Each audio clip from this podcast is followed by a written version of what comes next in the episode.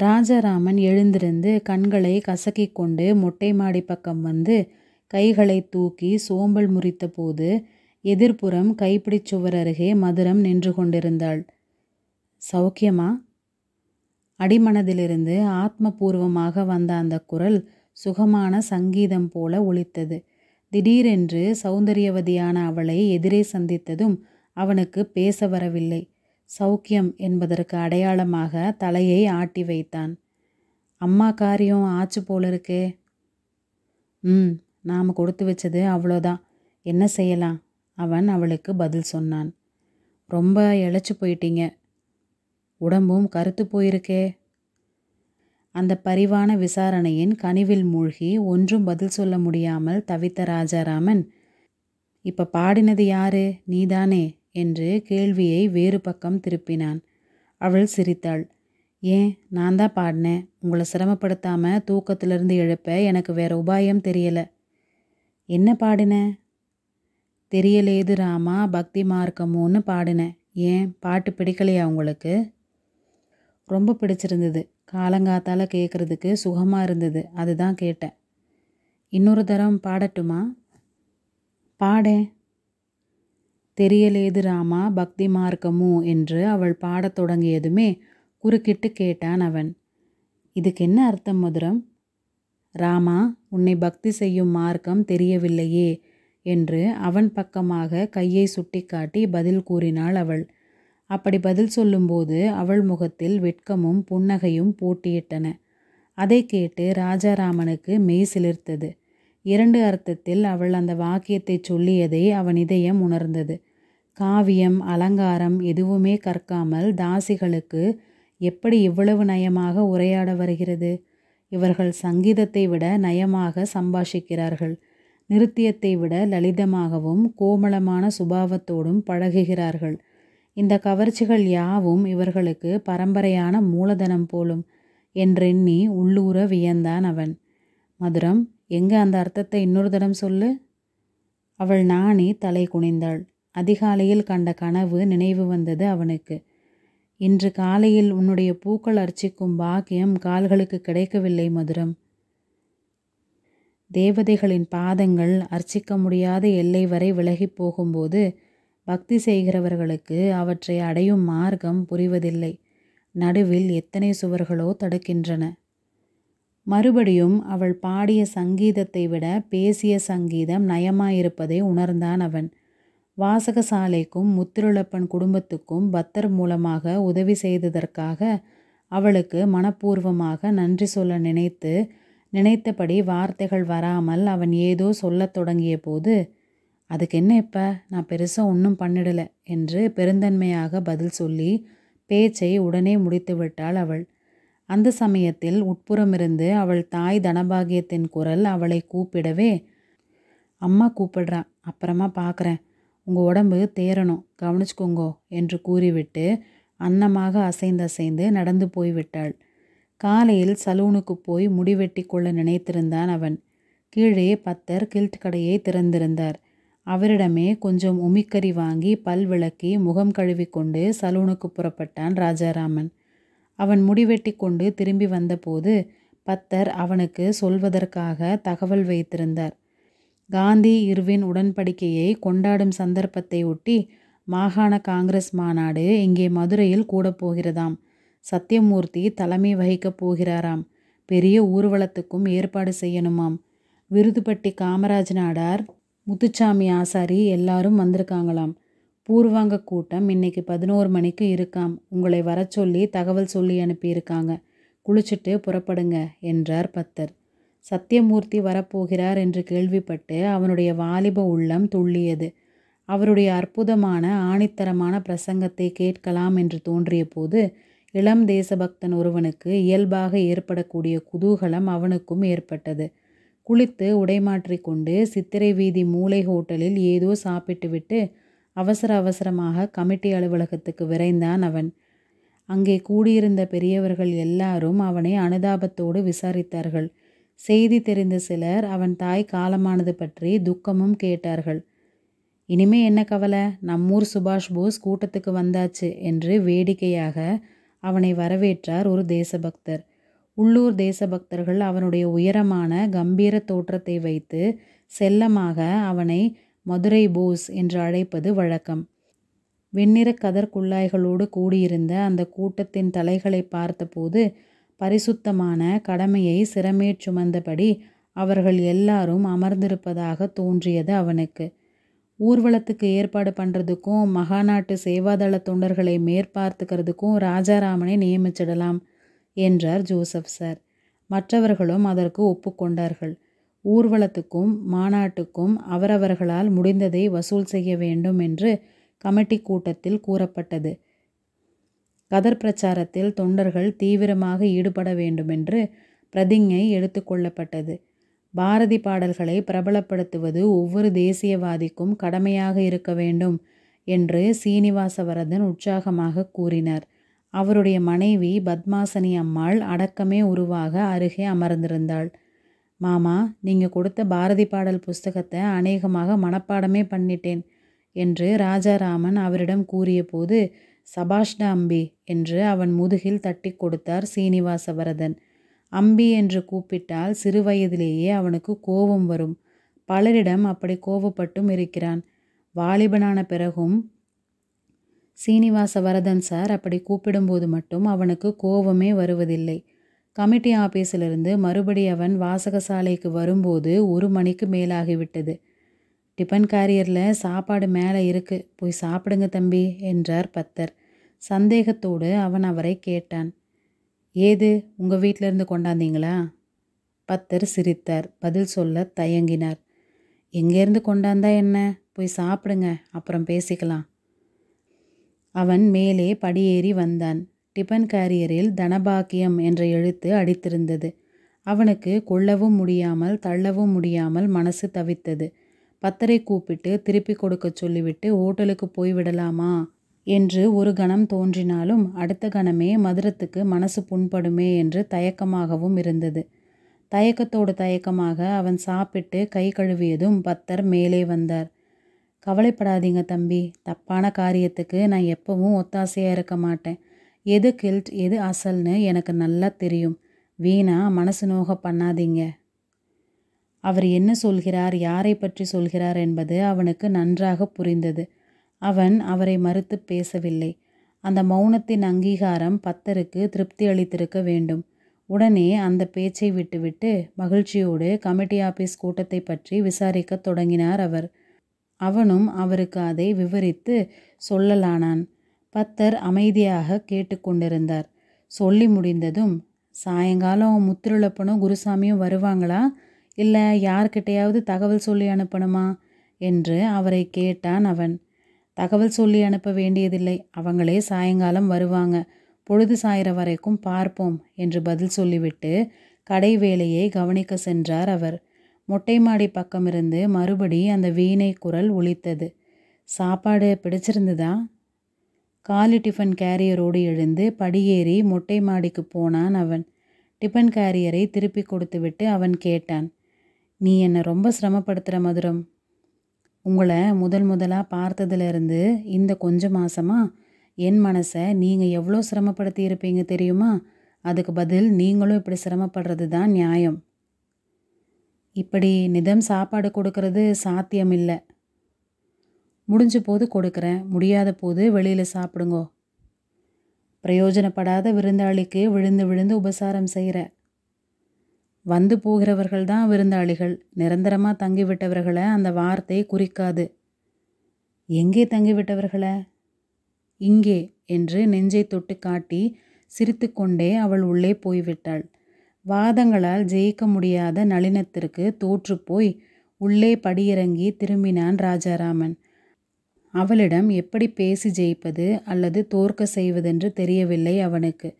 புதுக்கோட்டையிலிருந்து வரும்போது பிரகதீஸ்வரன் அவனுக்கு நிறைய புத்தகங்கள் கொடுத்தனுப்பியிருந்தார். அன்று சாயங்காலம் வரை புத்தகம் படிப்பதில் கழிந்தது. சாயங்காலம் முத்திருளப்பனும் நண்பர்களும் வந்தார்கள். ஊர்வலம் மாநாட்டு ஏற்பாடுகளை கவனிக்கணும்.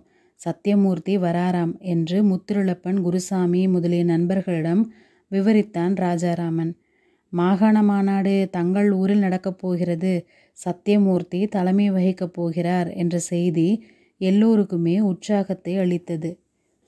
வசூலில் தங்கள் பங்கை அதிகமாக கொடுப்பதற்காக நான்கு கோபுர வாசலிலும் உண்டியல் ஏந்தி நிற்கலாம் என்று யோசனை கூறினான் குருசாமி. முத்திருளப்பன் குருசாமியை கிண்டல் பண்ணினார். மீனாட்சி அம்மனுக்கு போட்டியா என்ன? பையில் இருக்கிறது எல்லாம் வாசல்லையே நீ பறிச்சுக்கிட்டேன்னா கோயிலுக்கு உள்ளே இருக்கிற உண்டியல்களோட கதி என்ன ஆகிறது? பாரத மாதாங்கிற பெரிய அம்மனை சிறை மீட்கணும்னு எதையும் செய்யலாம். அந்த மீனாட்சி அம்மனுக்கே வாயிருந்தா வாசலில் நிற்கிற கதற்குள்ளாய்க்காரனோட உண்டியலில் உள்ளே போடுற காசை போடுங்கன்னு அதுவே சொல்லி ஆசிர்வாதம் பண்ணும் என்று குருசாமி முத்திரளப்பனுக்கு பதில் சொன்னான். நீ சொல்கிற அப்பனே ஆனால் எத்தனை மகாத்மாக்கள் பிறந்தாலும் இந்த ஜனங்களுக்கு புத்தி வராது போல இருக்குது இன்னைக்கு வஸ்திராலயத்திலேருந்து ஒரு மூட்டை கதர் துணியை வாங்கி சுமந்துக்கிட்டு தெரு தெருவாக போனேன். ஒருத்தன் கேட்டான் வாத்தியாரையா உமக்கே இந்த வம்பு? விருதுப்பட்டி சனியனை விலைக்கு வாங்குறாப்புல. இதில் நீர் ஏன் போய் மாட்டிக்கிட்டீரு? பேசாமல் டான்னா டாவண்ணா சொல்லி கொடுத்துக்கிட்டு இருக்கப்படாது? என்ன. இன்னொரு ஷர்பத் கடைக்காரன் கேலி பண்ணான். இடம் தெரியாமல் ஒரு ஜஸ்டிஸ் பார்ட்டி வக்கீல் வீட்டில் போய் கதர் சட்டையோடு நுழைஞ்சு வச்சேன். அடிக்கவே வந்தாங்க. கடைசியில் எங்கிட்ட மனசு கோணாமல் கதர் வாங்கினது யாருங்கிற? நான் வேலை பார்த்தப்ப கூட இருந்த ரெண்டு மூணு வாதியாருங்களும் தெற்கு வாசல் நல்ல முத்து பிள்ளையும் தான் முகமலர்ந்து வாங்கினாங்க. முத்திருளப்பன் கதர் விற்க போன அனுபவத்தை கேட்டு ராஜாராமனுக்கு மிகவும் வருத்தமாக இருந்தது. காரைக்குடியில் விடை பெற்று கொண்டு புறப்படும்போது பிரகதீஸ்வரன் தன்னிடம் கதர் விற்பது பற்றி கூறி அனுப்பியிருந்தது. மீண்டும் ஞாபகம் வந்தது. முத்திருளப்பன் நாளைக்கு வஸ்திராலயத்துக்கு புறப்படுறப்போ இங்கே வந்து போங்க நானும் உங்களோட வரேன் என்றான் ராஜாராமன். நீ வரணுமா ராஜா? மாகாண மகாநாட்டு வேலை ஊர்வல ஏற்பாடு எல்லாம் இருக்கே அதையெல்லாம் கவனிக்க வேண்டாமா நீ? என்றார் முத்திருளப்பன் இருந்தாலும் பரவாயில்லை கொஞ்ச நாளை சுற்றலாம் என்று ராஜாராமன் பிடிவாதம் பிடித்தான். மாகாண மாநாட்டு வேலைக்காக வெளியே சுற்றி பார்க்க வேண்டியவர்களை அன்று மாலையிலேயே பார்த்தார்கள் அவர்கள். சுப்பராமன் அவர்களையும் ஜோசப் சாரையும் பார்த்து சில யோசனைகளை கேட்டுக்கொண்டார்கள் வைத்தியநாதையர் வேறு வர சொல்லியிருந்தார். ஏழரை மணிக்கு சந்தைப்பேட்டை தெருவிலிருந்து முத்திருளப்பனும் குருசாமியும் மற்ற நண்பர்களும் விடை பெற்று கொண்டு போய்விட்டார்கள். வாசகசாலைக்கு போவதற்கு முன் ராஜாராமனுக்கு சொந்த தேவைக்காக சில சாமான்கள் வாங்க வேண்டியிருந்தது. மதுரையில் வீட்டை ஒழித்து சாமான்களை மேலூரில் கொண்டு போய் போடுவதற்கு முன் பத்தர் ஞாபகமாக அவனுடைய துணிமணிகள் புத்தகங்கள் அடங்கிய ட்ரங்கு பெட்டியை வாசகசாலையில் கொண்டு வந்து வைத்திருந்தார். ஆனாலும் தண்ணீர் பிடித்து கொள்ள ஒரு வாளி அவசரத்துக்கு வெந்நீர் வைத்து கொள்ள ஒரு சிறிய கரியடுப்பு எல்லாம் வாங்க வேண்டியிருந்தது. புது மண்டபத்துக்கு போய் இந்த சாமான்களை வாங்கி கொண்டு கீழவாசல் வழியாய் வடக்காடி வீதி வந்து குறுக்கு வழியில் வாசகசாலையை அடையும் போது மணி எட்டரை ஆகியிருந்தது. பத்தர் கில்ட் கடையை பூட்டி கொண்டு புறப்பட தயாராகி கொண்டிருந்தார். சாவியை அவனிடம் கொடுத்துவிட்டு உடம்பு ரொம்ப இழைச்சி கருத்து போயிருக்கீங்களாம் தம்பி. வெளியே கண்ட கண்ட இடத்துல சாப்பிட வேண்டாம். கொஞ்ச நாளைக்கு நானே எல்லாம் தரேன். உடம்பு தேறுகிற வரை இங்கேயே சாப்பிட சொல்லி அவர்கிட்ட வற்புறுத்தி சொல்லுங்க பத்தரேன்னு மதுரம் பிடிவாதம் பிடிக்குது. அது எப்படி சாத்தியமாகும் பத்தரே? ஒரு நாளை போல் அம்மாவுக்கு தெரியாமல் அதுதான் எப்படி சாப்பாடு எடுத்து கொடுக்கும்? நான் தான் நாலு இடம் அலையிறவன். எப்படி சாப்பாட்டுக்காக இங்கேயே ஓடி வர முடியும்? உங்களுக்கு முடியுமா இல்லையாங்கிறது தான் கேள்வியே தவிர அதுக்கு முடியுமாங்கிறது கேள்வியே இல்லை தம்பி. அந்த வீட்டுக்கு அதுதான் ராணி. இந்த மாதிரி விஷயத்தில் உங்கள் கெட்டிக்காரத்தனம் என் கெட்டிக்காரத்தனம் எல்லாம் அதனோட சாமர்த்தியத்துக்கு உரை போட காணாது. குறிப்பறிஞ்சு காரியங்கள் செய்கிறதுல அதுக்கு இணையே சொல்ல முடியாது.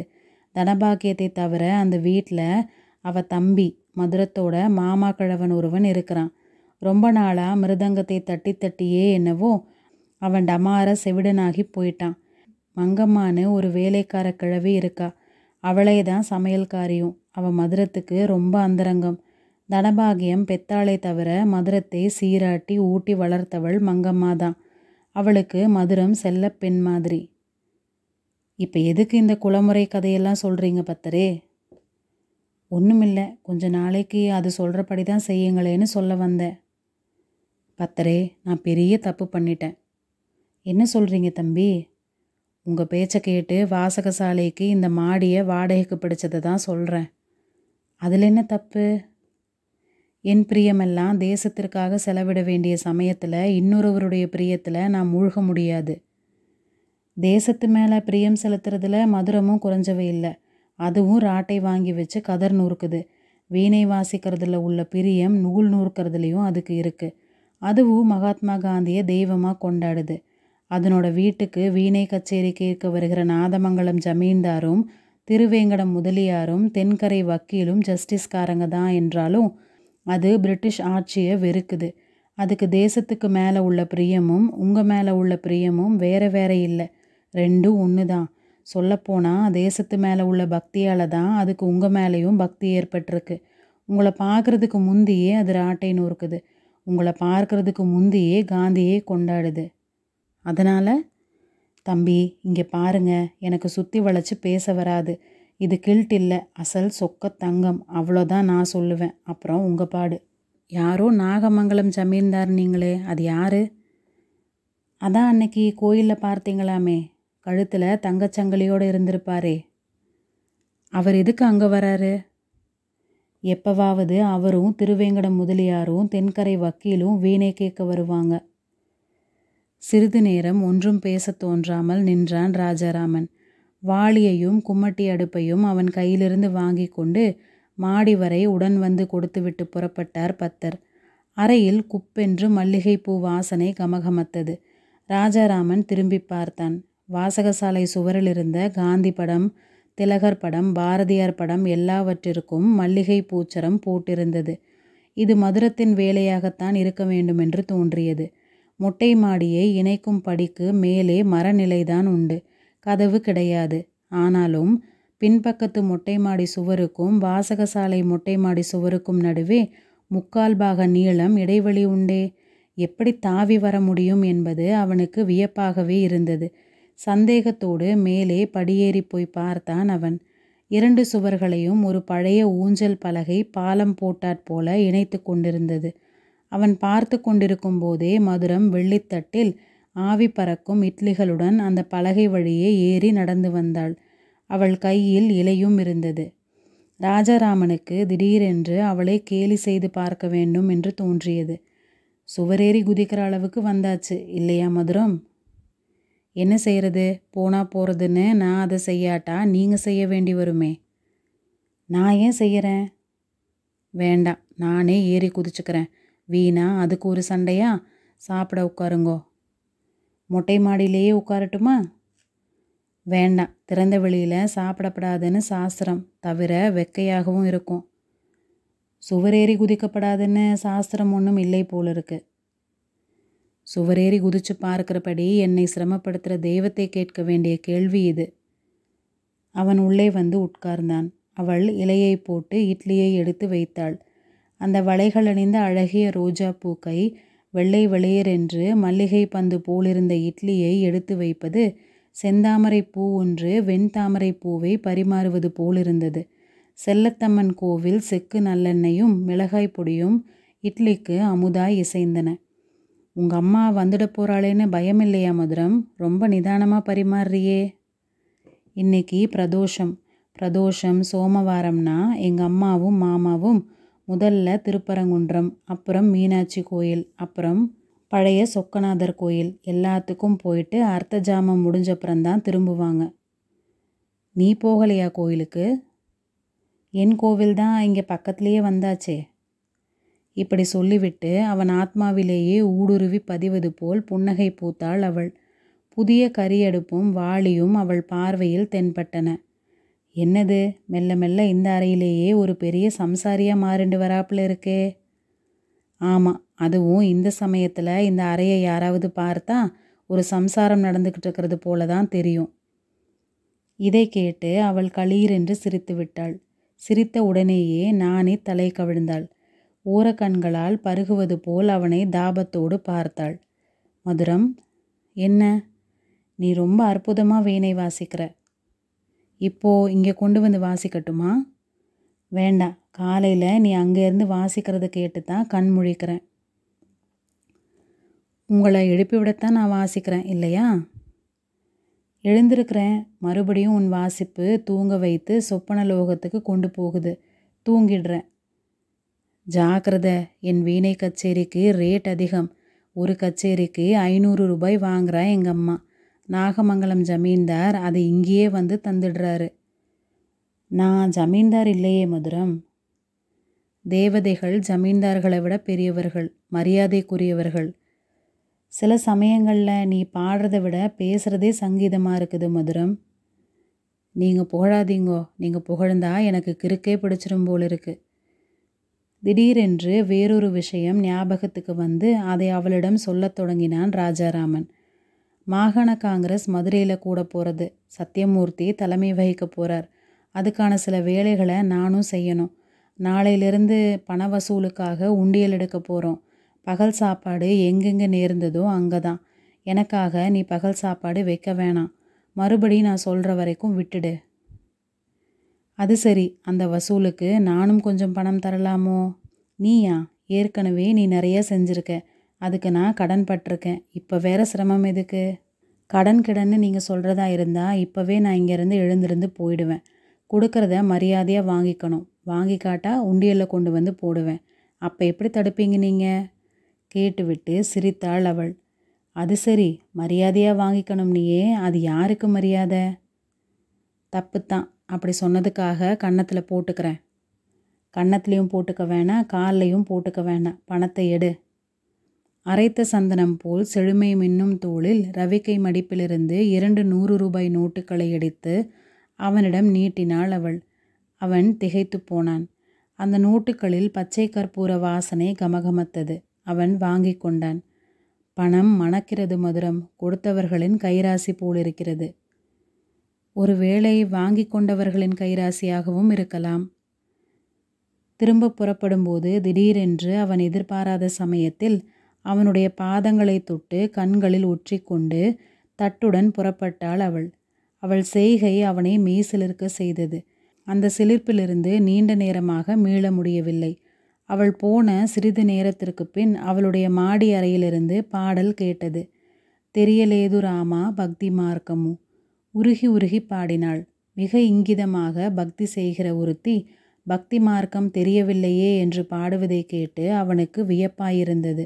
அந்த இரண்டு நூறு ரூபாய் நோட்டுகளை கண்களில் கொண்டான் ராஜாராமன்.